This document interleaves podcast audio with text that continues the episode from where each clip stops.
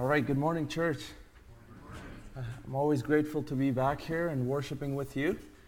Um, I'm also grateful to be uh, to have the opportunity uh, to teach on this passage. Um, this passage is foundational for me, uh, especially when I uh, first uh, was reading the, the Bible and, and I came across this passage. it just spoke to me in a way that, that I've never heard of I've never heard anything like it uh, before. And you have to remember, I, I, grew up a Muslim, and, and this kind of grace and truth wasn't really uh, practiced very often. And so when I came across this passage, it, it just spoke to me. And I remember asking myself, um, wow, if, if this is who Jesus is, and this is a God I want to follow. And so um, uh, I'm really excited to be teaching about it. Um, today we're going to be looking at um, the challenge that was before Jesus. Um, we're going to look at what the challenge was. Uh, we're going to look at uh, adultery in itself. We're going to go look at the sin and, uh, and how Jesus uh, addressed it. And lastly, we're going to look at the response that Jesus had. And I'm going to be coming um, to this lesson from two viewpoints. I'm going to break up my lesson into, um, firstly, the interaction that Jesus had with the religious leaders, and secondly, um, the interaction he had with the women. And um, I think there's a lot to learn from both.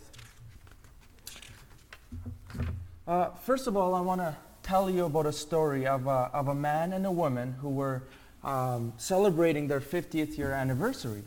And in doing so, they decided to go to the Caribbean for a vacation. And um, one night they were on a cruise.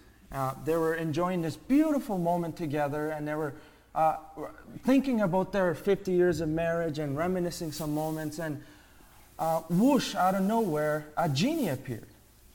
And the genie says to the both of them, Good wishes. I want to grant the both of you a wish for being married for 50 years. And he looks at the, at the woman first and he says, uh, And what would you like? And she says, You know, I'm having such a wonderful time with my husband. Um, I'd love to be able to, to go to a vacation all over the world with him. And whoosh, just like that, two tickets were in her hand.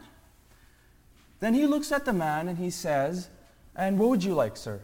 And um, the man says, You see, I just wish that my wife was 30 years younger. And whoosh, just like that, the man turns 90.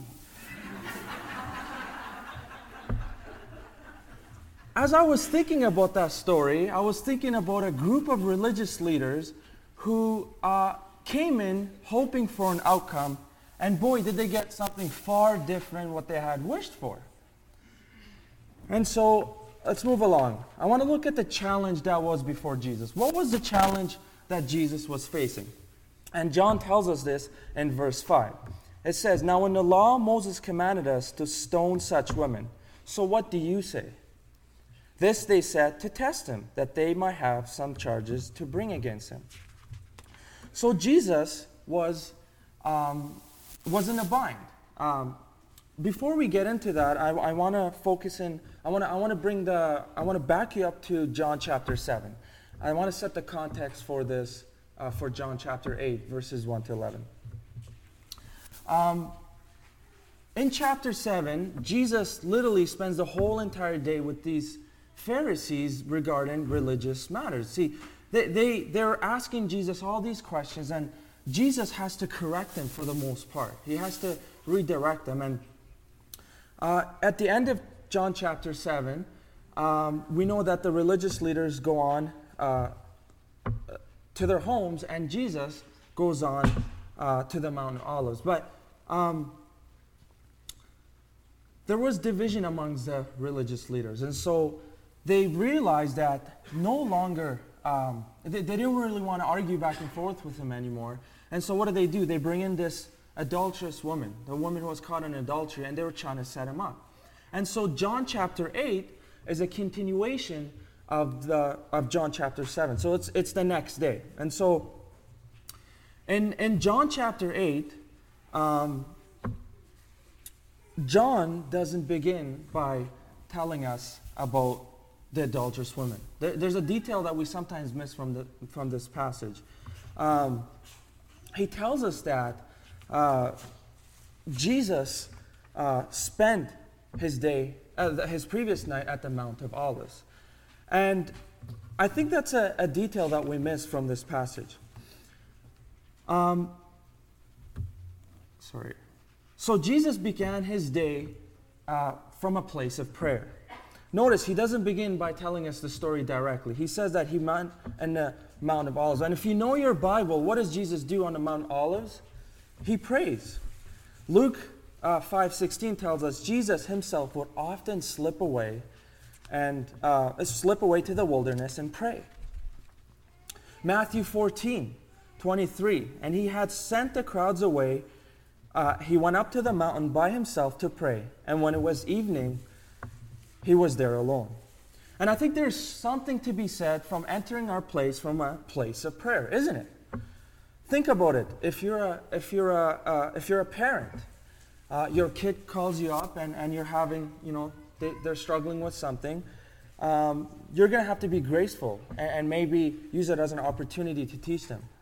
If you're a friend, um, if you're a coworker, if you're an employer, if you're a teacher, if you're a coach, I think it's so important that we enter our place from a place of prayer just like Jesus did. And a question we can ask ourselves is how, uh, how often do we pray? Luke tells us Luke, uh, Jesus prayed often. And I think we should do as well.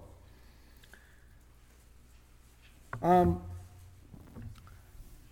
I say this because I think um, if you're like me, none of us has the power to be able to tell the, uh, our days ahead, do we? We don't know what's coming before us. And so, starting our days from a place of prayer really sets the tone as to how we're going to handle each situation. And I think Jesus does this here wonderfully. Let's move on. How does, Jesus, how does Jesus confront conflict? It says, The scribes and the Pharisees brought in a woman who had been caught in adultery. And replacing her in the midst, they said to him, Teacher, this woman has been caught in the act of adultery. Now, in the law, Moses commanded us to stone such women. So, what do you say? Uh, this they said to test him, so that they might have a charge against him. Jesus bent down and wrote with his fingers on the ground. So, how does Jesus confront conflict? He listened. He listened to them.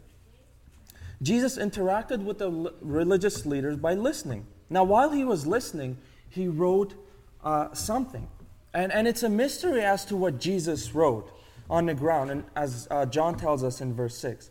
Maybe he was writing the sins of uh, the Pharisees. Maybe he was writing because there were scribes in the crowd. None of us know, but it was effective. See, the religious leaders in this story aren't really interested in seeking true justice. They're not really um, interested uh, that the fact that this woman was caught in the act of adultery. They're more interested in setting Jesus up. They're trying to set this, use this woman so that Jesus might, um, might set himself up. And um, if you know Roman law, if Jesus would have said, "Yeah, you know what? Go ahead and stone this woman," well, guess what? They would have said that. Uh, they would have went to the Romans and told the Romans that Jesus is authorizing us to kill somebody. And back then, nobody had um, authority to take anybody's life unless you're a Roman official. If Jesus says, no, don't stone her, well, guess what? They're going to say, you are a lawbreaker. You're a heretic. You're breaking the law of Moses. And so Jesus listened to them. And I love what um, James 1 19, 20 says Know this, my beloved brothers, let every person be quick to hear, slow to speak, and slow to anger. For the anger of man does not produce the righteousness of God. I think Jesus practiced listening in this situation masterfully. I want to move on.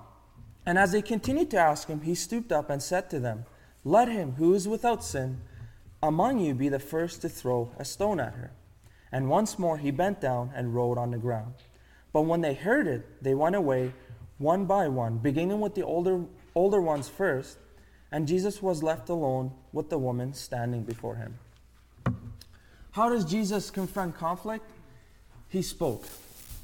Jesus interacted with the religious leaders verbally. He raised one of the most famous questions in the Bible Let him who is without sin among you be the first to throw a stone at her. This is probably uh, just as popular as Don't judge lest you be judged. The question Jesus asked the religious leaders has echoed for centuries. It is one of the most misunderstood verses, particularly when somebody is caught in sin, when somebody is trying to justify their actions. And as Jesus asked that question, I bet you can hear the loud thuds uh, uh, uh of each person dropping the rock. John says the older ones went away first. Excuse me. And then, you know, that's interesting because why do you think the older ones left first? I was thinking about that, and maybe it's because they carried more guilt. Maybe they were wiser, but nonetheless, they were the first to leave. Proverbs 12:18 tells us there is one whose rash words are like sore thrusts, but the tongue of the wise brings healings. And didn't Jesus' tongue bring healing to this woman? So I want to move on. How does Jesus confront sin? I want to look at specifically at, at the sin itself. Because this passage, um, it's a controversial passage. A lot of people think that Jesus uh, is okay with the sin adultery. Or a lot of people think that, oh, Jesus just minimized it and he let her off the hook. But I want to look at adultery in itself. So, what is adultery? Um, sorry. I think I'm on the right one. Okay, so I want to uh, give a definition of adultery. It's not a word that we use very often today. But pretty much what adultery means is voluntary sexual intercourse between a married person and a person who is not his or her spouse. So, equivalent words that we use today are uh, infidelity or cheating. That's probably more familiar to us. And by the way, as a side note, about 20 to 40% of marriages that end up in divorce are related to cheating.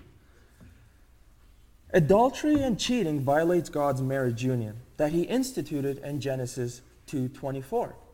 It reads, "Therefore a man shall leave his father and his mother and hold fast to his wife, and they shall become one flesh."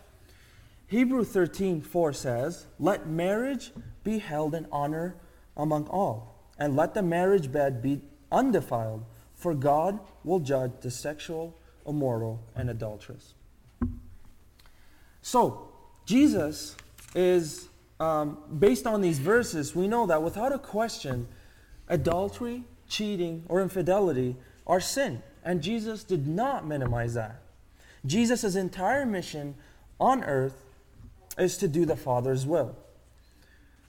John 6:38 tells us, "For I have come down from heaven not to do my own will, but the will of him who sent me." So so God Jesus is not going to come in and contradict what God has instituted. How many of you guys remember the story of um, Bill Clinton and Monica Lewinsky in 1998? Do you guys remember that? Okay, let me refresh your memory. Um, Clinton, Bill Clinton, hired Monica Lewinsky as an intern in, in uh, 1995. And in 1998, news began to surface that Bill Clinton had sexual misconduct with Monica. And so the news of this story began to cause a lot of controversy, and you can see why. Uh, you know, the news outlets, news stations were having a field day with this story. You know, we're writing about it. A lot of views were coming in.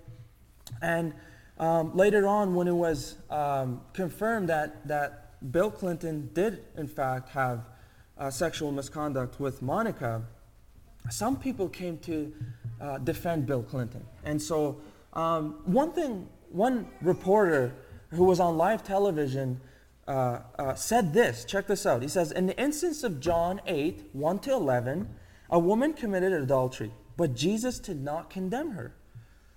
We should not, therefore, make a big deal over such trifling and personal matter. Now, when I read that, I'm not sure that that person saying this read the whole entire passage, yet they do quote it in detail. Um, because clearly in verse 11, Jesus says, Go and from now on sin no more. But some people like to pervert the Word of God so that it could fit into their lifestyle or maybe into their biased opinions. Can you imagine the impact that that statement had on people who are not familiar with the Bible? I'm sure millions of people were following this story, and to hear media reporters translate John 1, uh, John 8, 1 to 11, as if Jesus had dismissed the sinful act of adultery or let her off the hook is wrong.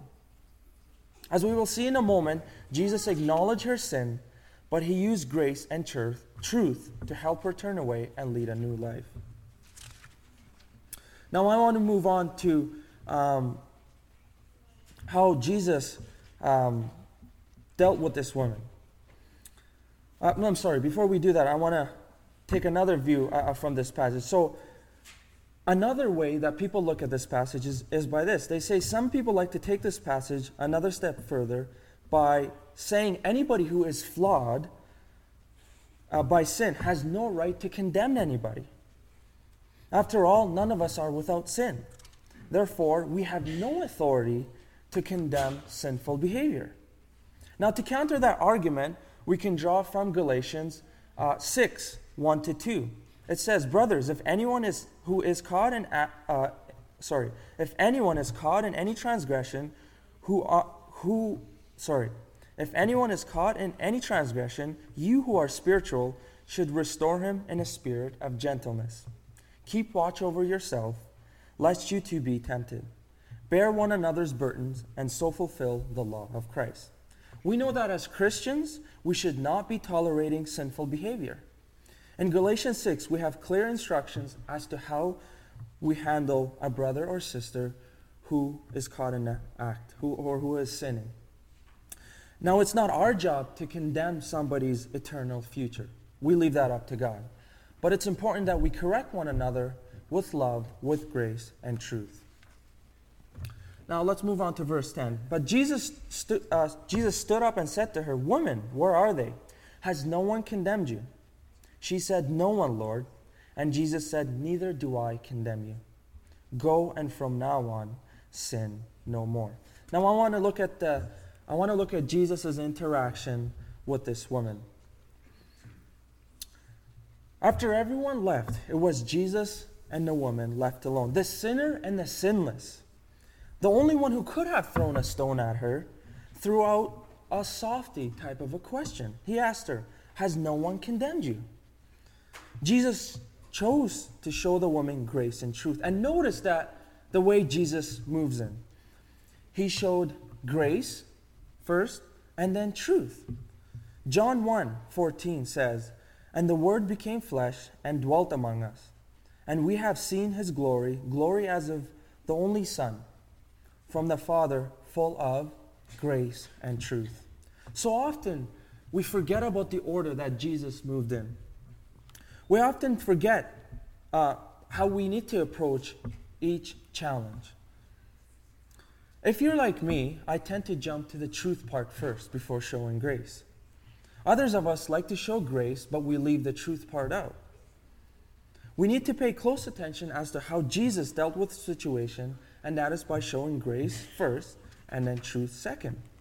So, grace. There is so much to glean from this moment. And the first is this Jesus stands in between the firing line on our behalf. Jesus stood in between a group of religious leaders who were locked and loaded with rocks ready to be thrown at this woman.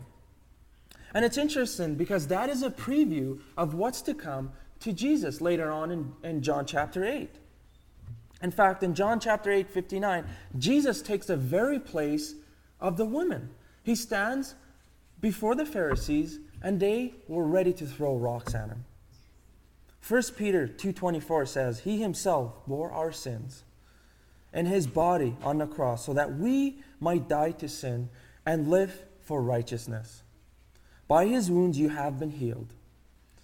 It's no different for us today. Just like the adulterous woman, we stand accused before the Father, and we should be thankful that we have Jesus who stands in between life and death on our behalf. There is no condemnation in the Lord Jesus. Jesus does not condemn the woman. Even though she did commit adultery, Jesus chose to show her love, grace, and truth. Notice how Jesus doesn't even ask her for her side of the story, which suggests that she bore some sort of responsibility for her actions. Jesus interceded for the adulterous woman, and he chose not to condemn her.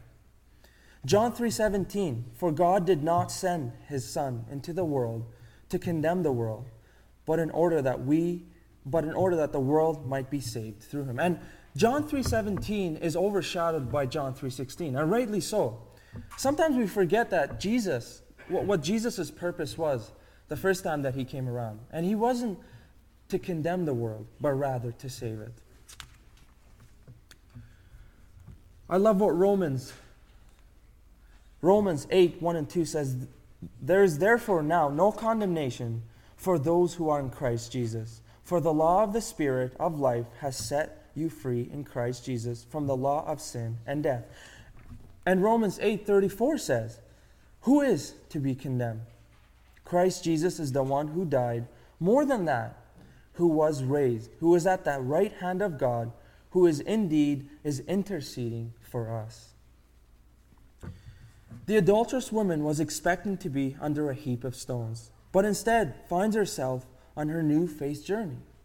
Scripture does not confirm that this woman became a Christian. But the fact that she refers to Jesus as Lord is a big deal. Notice she doesn't even argue her case. She doesn't even say, Jesus, I was brought in here uh, with the wrong motives. People were trying to set me up, people were showing favoritism against me. She doesn't even say that. She just accepts the fact that she was guilty and she accepts the grace that Jesus showed to her.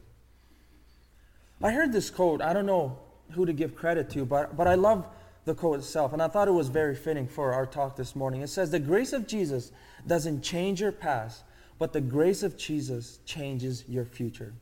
And boy, wasn't that the case with this woman. Just like the woman, Jesus didn't change her past, but he sure changed her future. And isn't that good news for us today? The meaning of Jesus' name is one who rescues. Will you allow Him to rescue you today? Now, if you have been living a life without Jesus and you feel you've been living a sinful life, I've got good news for you. Would you allow Jesus to intercede on your behalf? Would you allow Him to shape your future by accepting Him into your life? And maybe you're sitting here you're saying, Yeah, I'm here, but look, um, I'm, a, I'm a Christian already. Well, what does this mean to me? And I would say, maybe you are a Christian, and maybe you've been struggling with a sin that's been eating at you, and maybe it's been years, maybe it's been days, maybe it's been hours, I don't know. But nonetheless, I pray that you'd allow Jesus to intercede on your behalf this morning. Max Lucado said this Jesus loves you exactly where you are. He just loves you way too much to let you stay where you are. And that was the case with this woman. Secondly, from Jesus' interaction with this woman, he spoke the truth. Jesus spoke the truth regarding the woman's lifestyle and her sin. And that's an important application for us today. We need to speak the truth against sin and not sugarcoat it. But let's be gentle and graceful first. What's also truthful is believing in Christ.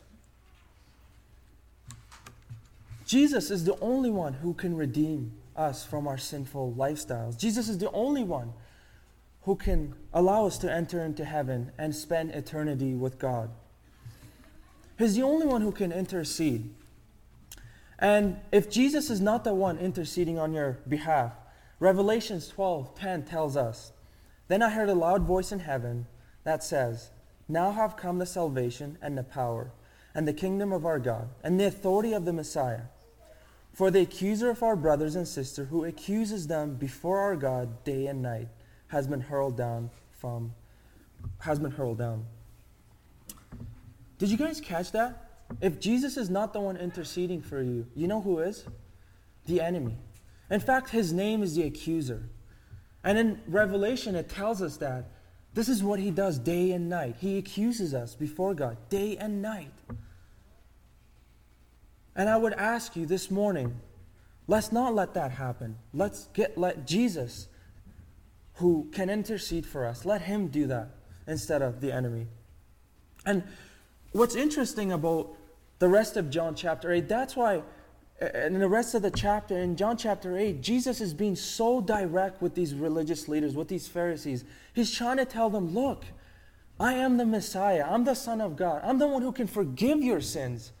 Believe in me.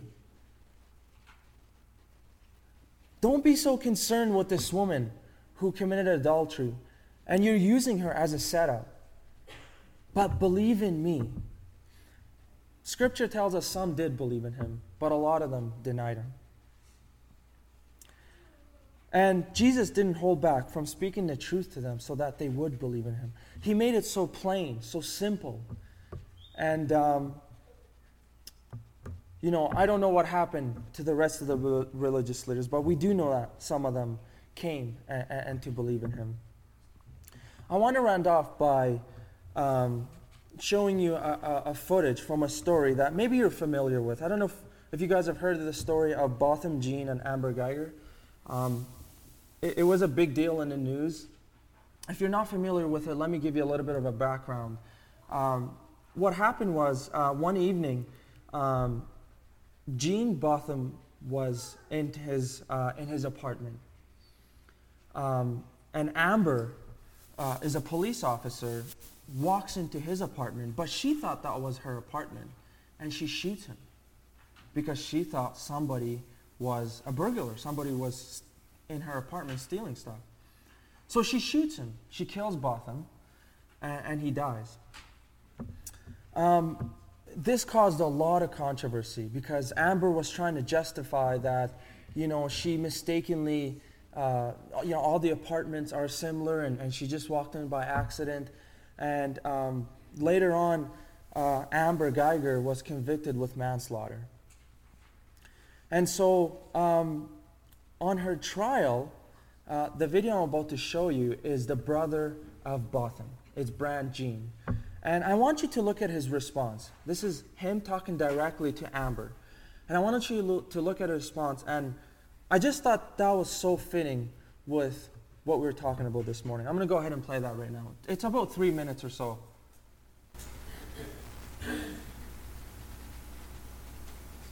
I just. Okay. I can speak for myself. Right. I, I forgive you. And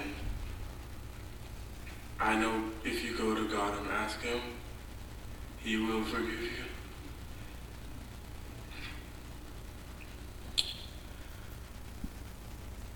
And I think anyone could say it. Again, I'm speaking for myself, not even bad for my family. But I love you just like anyone else. And I'm not to say I hope you rot and die just like my brother did, but I see, I, I personally want the best for you. And I, I wasn't gonna ever say this in front of my family or anyone, but I don't even want you to go to jail. I want the best for you. Because I know that's what that's exactly what both of them want you to do. And the best would be give your life to Christ. I'm not to say anything else. Think giving your life to Christ would be the best thing that Botham would want you to do. Again, I love you as a person. And I don't wish anything bad on you.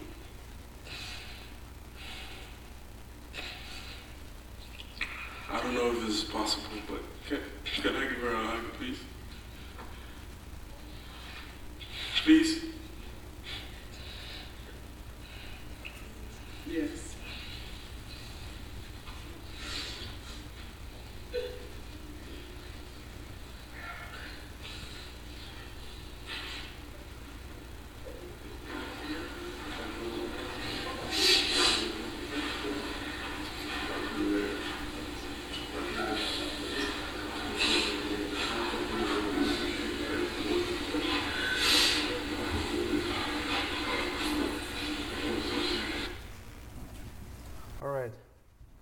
I always get emotional when I watch that video. Um, uh, Brandt got a lot of stick for his reaction. Um, he, a lot of people felt that um, he upset a lot of people. He responded in a way that um, that not what society would have done, you know. Um, and I- came across this video on Twitter, and um, you know I was just going through some of the comments, and um, for every person bashing Brandt, you, you also had some people who were impacted by his response. And I, I believe wholeheartedly in my heart that you can't have that kind of response unless you know Jesus, unless Jesus dwells in you. Did you guys notice how he was begging the, the judge to go and give her a hug? I don't know where Amber Guyger is in her faith journey, but I bet you Brandt's response had an impact on her that would at least cause her to think about accepting Jesus in her life. Brandt had every reason to bash her, to put her down. But instead, he showed her grace and he also told her the truth about Jesus. He said to her, The best thing for you would be to accept Jesus in your life because he's the only one who can forgive what you did.